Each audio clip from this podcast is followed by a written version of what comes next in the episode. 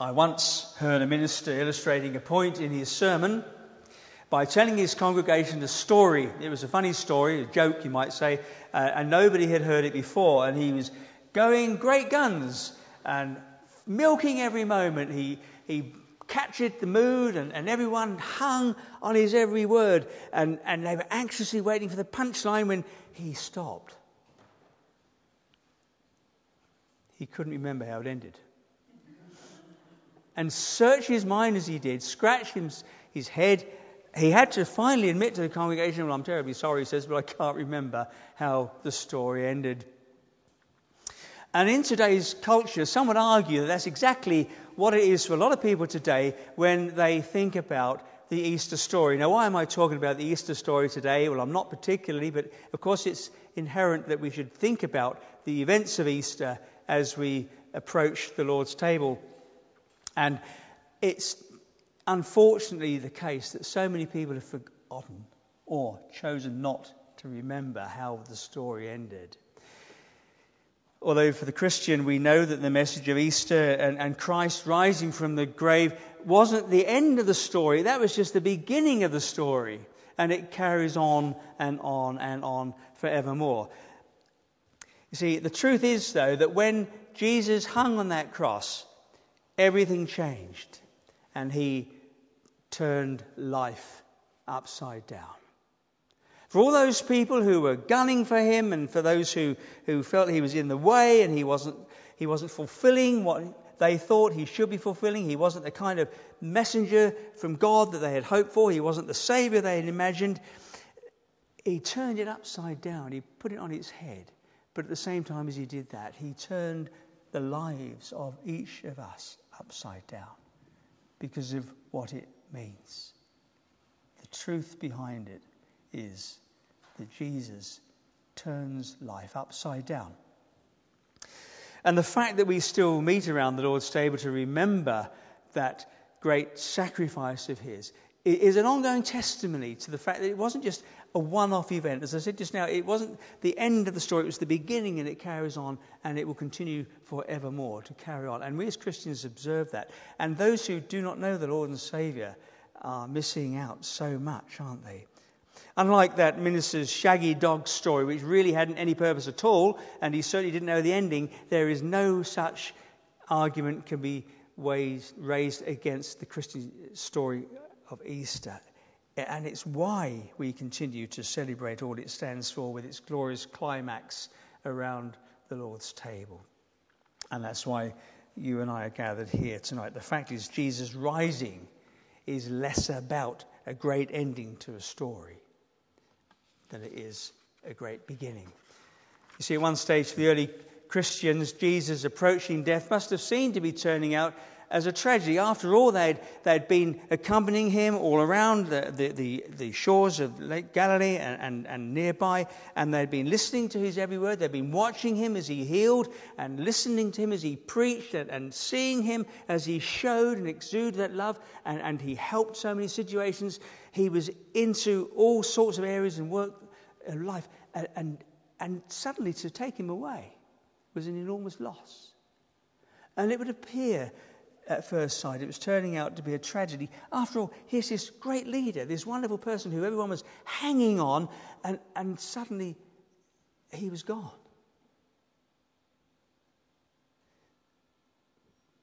Which is exactly what it's like for anyone today who continues to regard this event just as a story.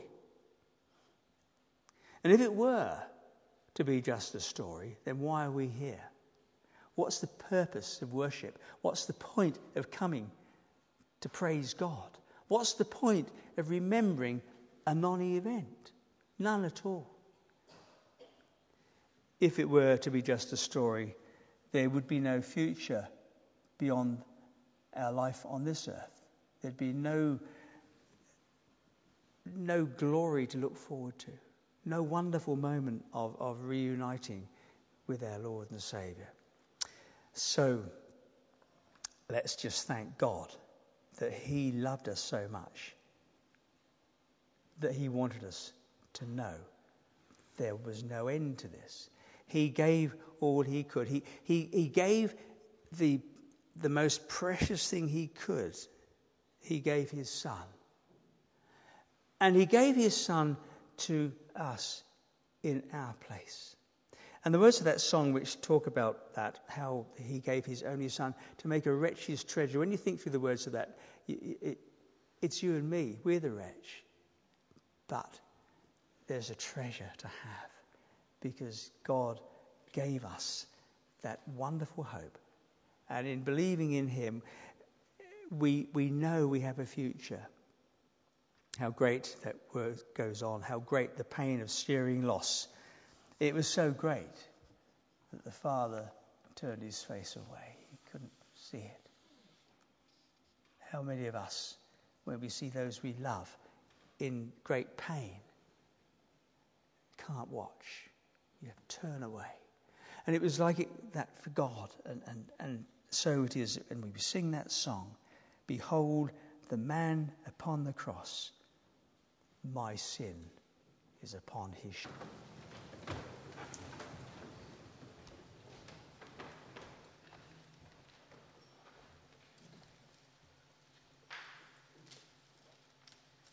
Reading this evening is taken from the Gospel of Mark, chapter 2, and reading the first 12 verses. And this reading can be found on the in our Pew Bibles on page 1003.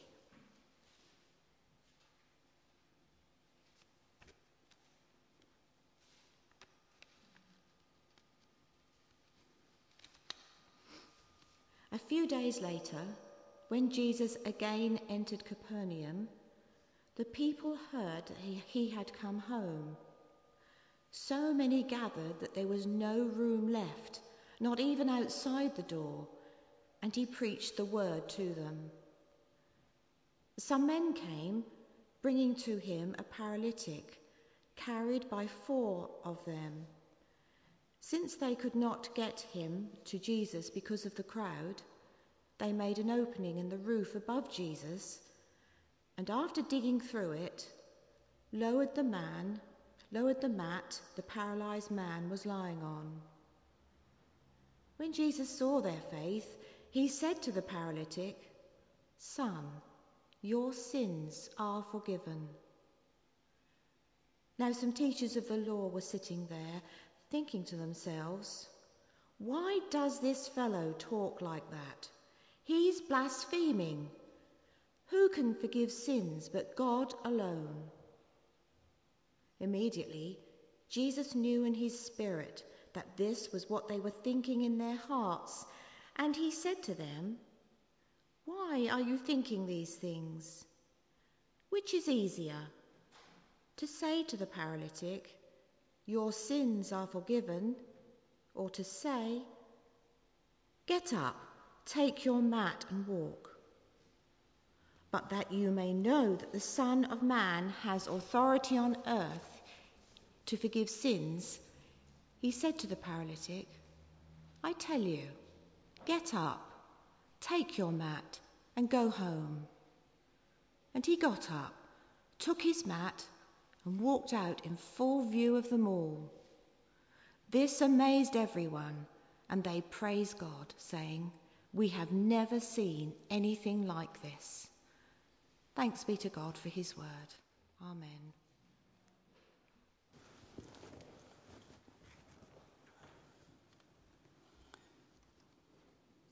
I have to confess that that's a story which I find myself repeatedly going back to, and uh, and it's because there's so much in it. It doesn't just have the straight story of this man. I, don't know whether you remember our, our Dave, our community worker here, who who did this Fred with the bendy legs thing uh, some time back when he showed in a graphic form how these men took the paralyzed man to the top of the house, you know, the square house, the steps up the side, of the hole, and all that stuff.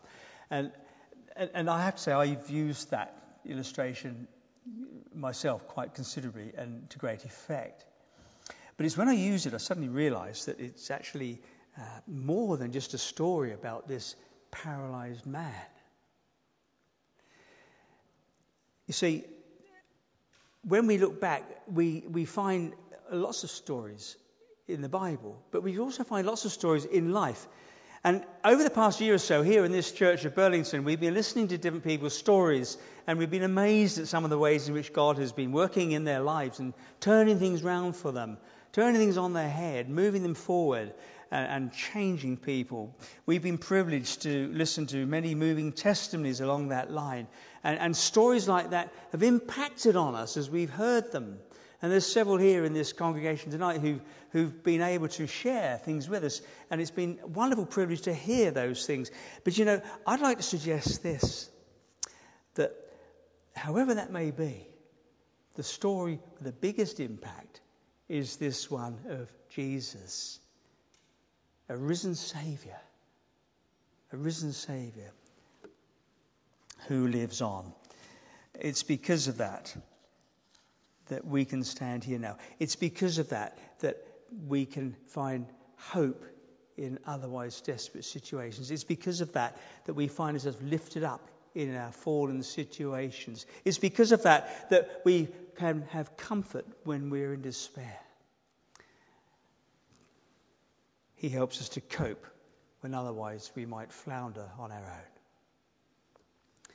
And you and I would be unusual if, if we didn't have some kind of events in our lives when we floundered, when we have felt knocked down, overwhelmed by life. Uh, uh, and, and whenever we feel like that, it seems sometimes it's never going to be any better.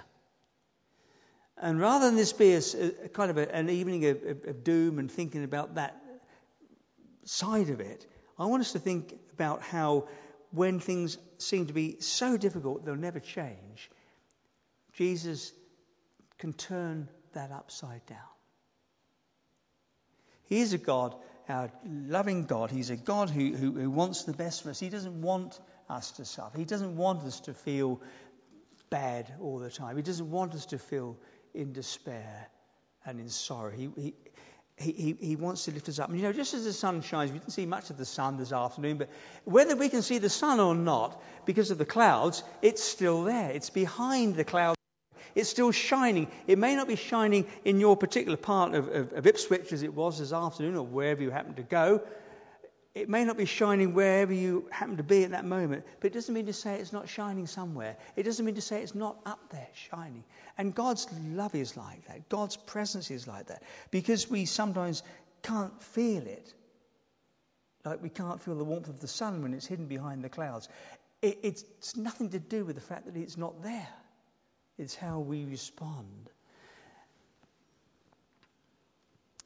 God does care. And when all seemed lost, he cared so much that he raised Jesus from the dead. He didn't leave him there in the tomb.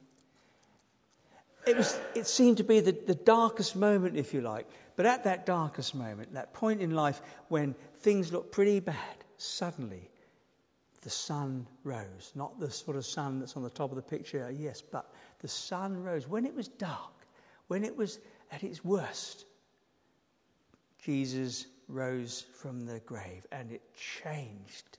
It changed it all. At times, we all need that reassurance from God, don't we? That, that he, he knows of our circumstance and, and he, he knows of our worries, and even when we do feel a bit jaded and, and happen to feel perhaps a bit negative towards Him, He knows that. And, and in our moments of despair, when we get blown off course, He wants to pull us back again. And that happens to us. When we're buffeted about and when we feel all alone, that nobody else cares, God cares. And we need to feed on that. It makes a difference. I've recently been talking and, sharing with, with, a, with, a, Christian man, one of my uh, lay preachers who I, I, I, meet from time to time, and, and he was opening up to me, and I asked him if I could make this public, and he said, Yes, please do, because it's now in the kind of public domain. He's suffering from a cancer, and it's hit him very hard, as it would. And surgery would be required normally, but because of the heart condition, he can't have it. And he's kind of stuck in this situation. He's a man of great faith. And he opened up and shared a, a lot to me. And I thought as he was doing that, how would I cope with that? I'm not sure how he's coping. I mean, I know he, how he seems to be, how he's portraying it. I'm not sure how he's coping inside any more than any one of us knows exactly how somebody else is coping with a disaster in their lives. And how would we cope? How do we cope? Well, one thing's for sure when we find ourselves hit with circumstances like that, faith in the Lord Jesus Christ is a tremendous point to build from gives us some hope. The very best I can do for that, that man is to try to support him and, and, and talk with him and, and pray with him as the occasion requires and opportunity is given. It is a privilege, isn't it? It's such a privilege when people share things with you and, and you can help them through that. It's not every time, every day that happens, but when it does, to be able to share someone's concerns is a wonderful thing. And that's exactly where we come in with this story, you see, because in that Bible story that, that uh, Elizabeth has just read to us, that, that paralyzed man, that man who had been lame since birth, could not help himself. If he could help himself, would he be on bed? No. If he could walk, would he have been housebound? No. He was unfortunately battered about by one of those kind of things that and, and we could call them life storms, if you like. There may be something for you like that. It's holding you back. It's preventing you from doing something. And, and that, that paralyzed man was like that. He couldn't, he couldn't walk. He couldn't help himself. He actually had no hope of healing. And that was the big problem, you see. He was there, unable to help himself. Couldn't go anywhere, left to his own devices. He was vulnerable, helpless, couldn't earn any money, stuck, immobile, lonely, housebound, and helpless. But there's a lovely twist to that story, isn't there? That man had four good friends. He probably had more than four. We hear about four in the Bible, don't we? He had these good friends, and some wonderful things happened. They, they loved him and they brought him to Jesus. And that made such a difference because at that point, before he had been able to, to come to Jesus like that in, in, that, in that personal way, he had to endure all the problems of his uh, medical condition. But those four guys loved their paralyzed friend to the point that they really put themselves out to help him. They had to put themselves out. After all, when you think about it, not many people climb up the roof of a house and dig a hole in the top of it to let their friend down so that Jesus can. And they must have believed that Jesus could do something about that to help him. And so they took that step, a brave step. You can imagine, I mean, the, the reading itself actually says that there was no room, in fact, there, there was no room outside the house even. Outside the door, it was packed with people.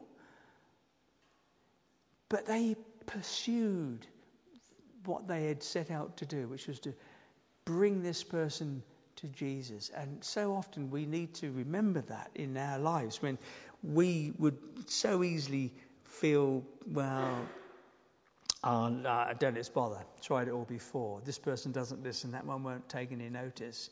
I'm not going to bother with that one. But these men teach us a lesson here. They put themselves out.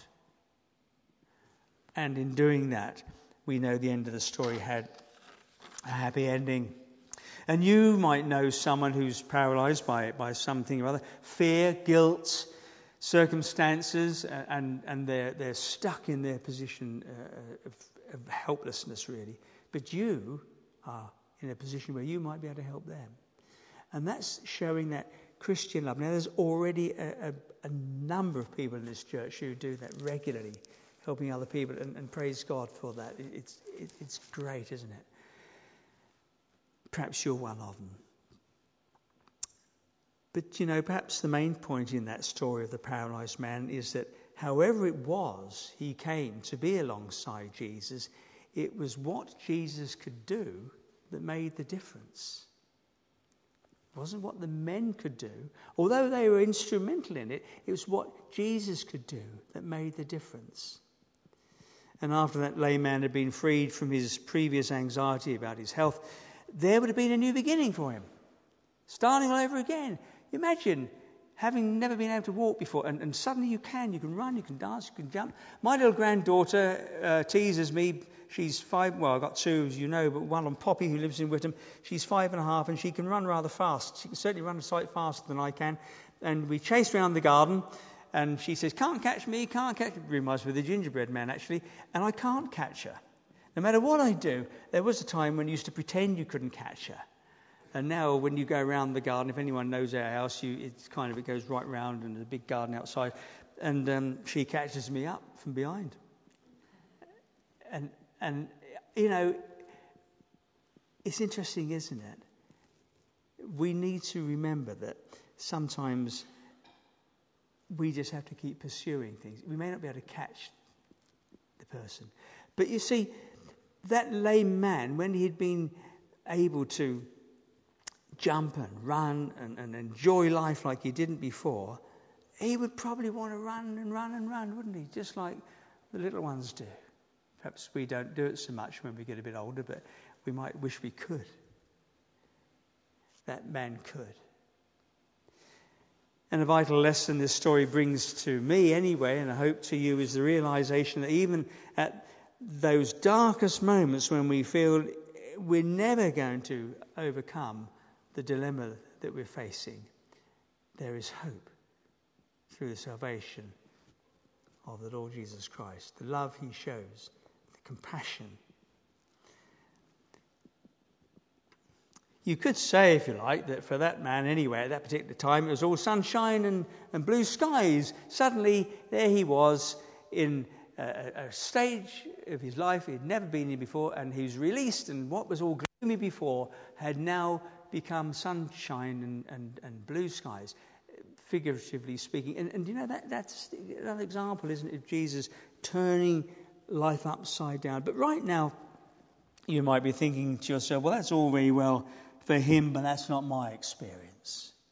It's all very well people talking about these stories, it's all very well using these illustrations, but that's not my experience. I don't feel that joy. I don't feel that I'm getting any better. I don't feel that my circumstances are changing. My life isn't like that.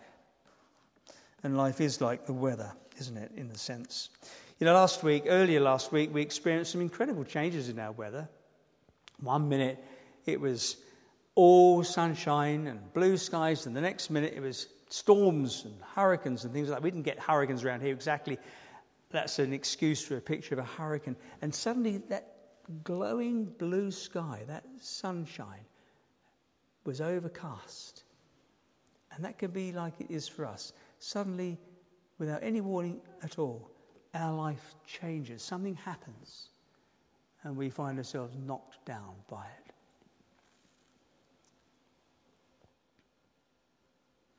That can bog us down. And that's when we need to turn to Jesus even more, isn't it? That's when we need to, to, to focus on Him and let Him hold us close.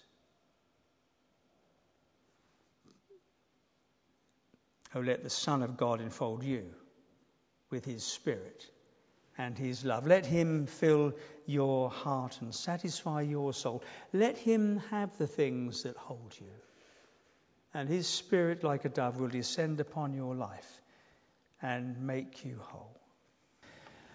But you know, in the middle of a hurricane, there's an eye, a still center. It's amidst the turmoil of all that's going on, the sweeping clouds and the winds that chase around. And, I'm told, I've never experienced it, and I don't particularly think I want to, but I'm told if you stand, if you can stand in that still center, then not a hair on your head would be disturbed. You see, even here, in the storms of life, there is a calm to be found. Jesus, fill your lamps. Come. Bring your troubles. Bring those things that are bothering you, those things that hold you. This morning, Simon was talking about that, wasn't he? Those things that we don't want to surrender. It wasn't all about money this morning, it's about us. Uh, and so it is that God wants us to surrender.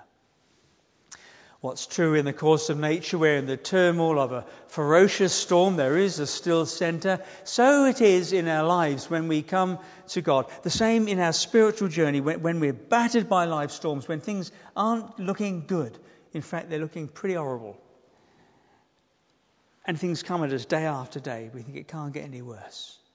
Jesus promises peace within. A peace and calm which, which brings respite in time of trouble. Helps us through life when we feel overwhelmed and completely exhausted. Perhaps when we feel that the, the blows life has dealt us are such that there will never be any peace at all. You know, that paralyzed man, no doubt, hadn't expected the unbelievable would happen, but he was healed. And that can be true for us too. We don't expect sometimes that there'll be any difference, but there can be. We can have that peace. Now, how, how do we know we can have that peace? Well, we know we can because Jesus said, My peace I leave with you.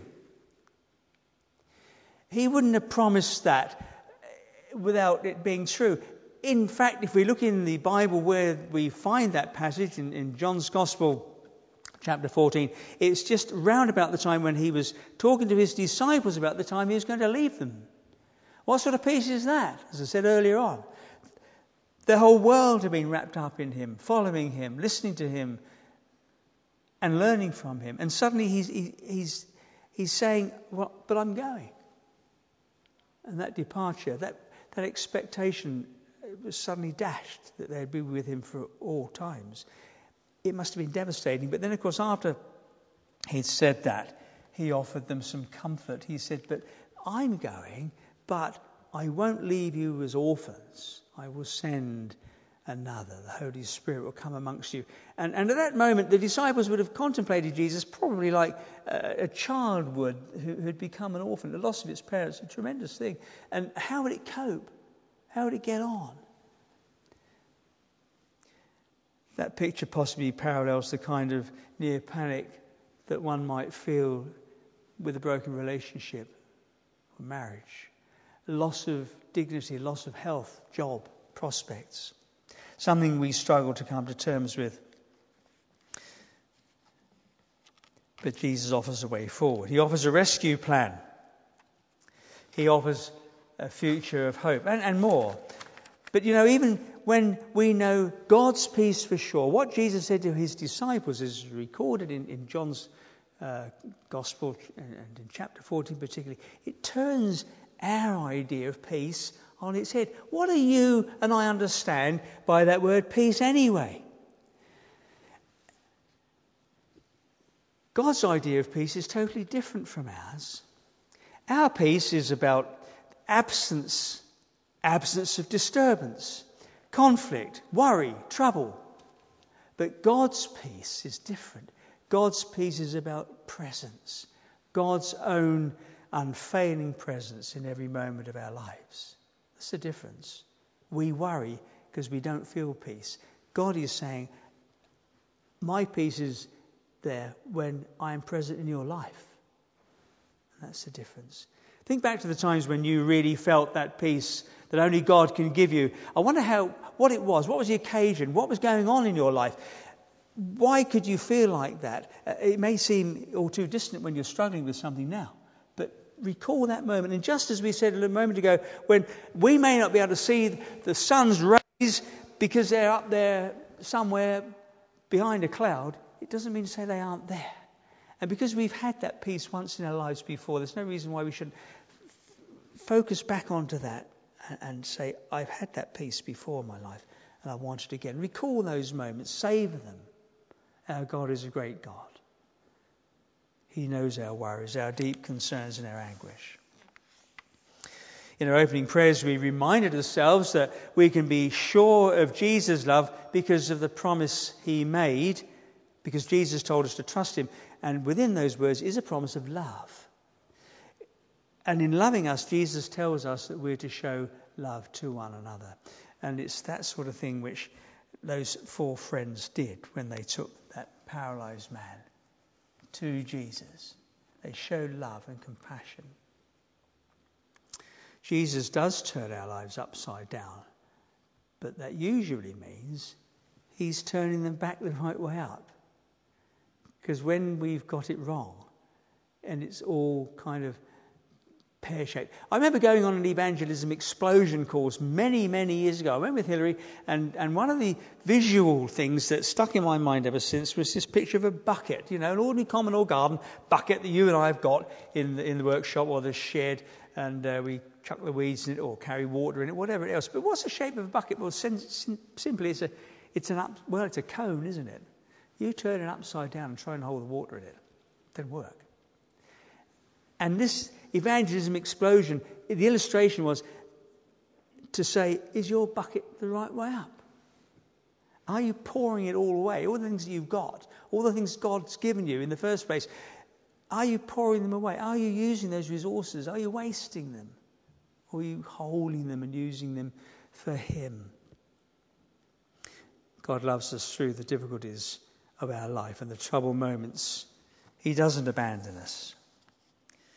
And Christians can help each other in that. See, love is Christ dying on a cross, even when we were lost in our own sins, when we felt unable to cope, when we felt all was lost.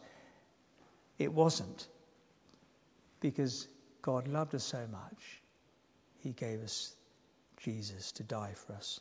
And the crucifixion reminds us of the working out of that promise but it doesn't end there. Christ has died, and, words we sometimes use in our communion service at the end are Christ is risen and Christ will come again. Christ has died, Christ is risen, and Christ will come again. You see, it's ongoing. And we need to remember that, don't we?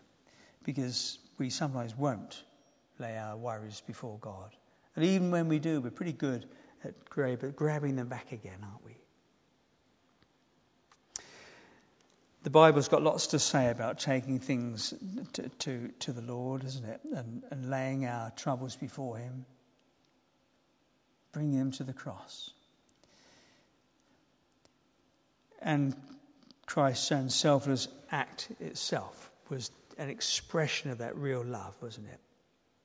Placing the needs of other people before Himself.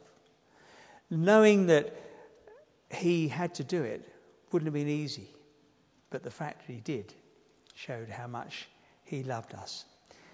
And we can say that now because we know what happened.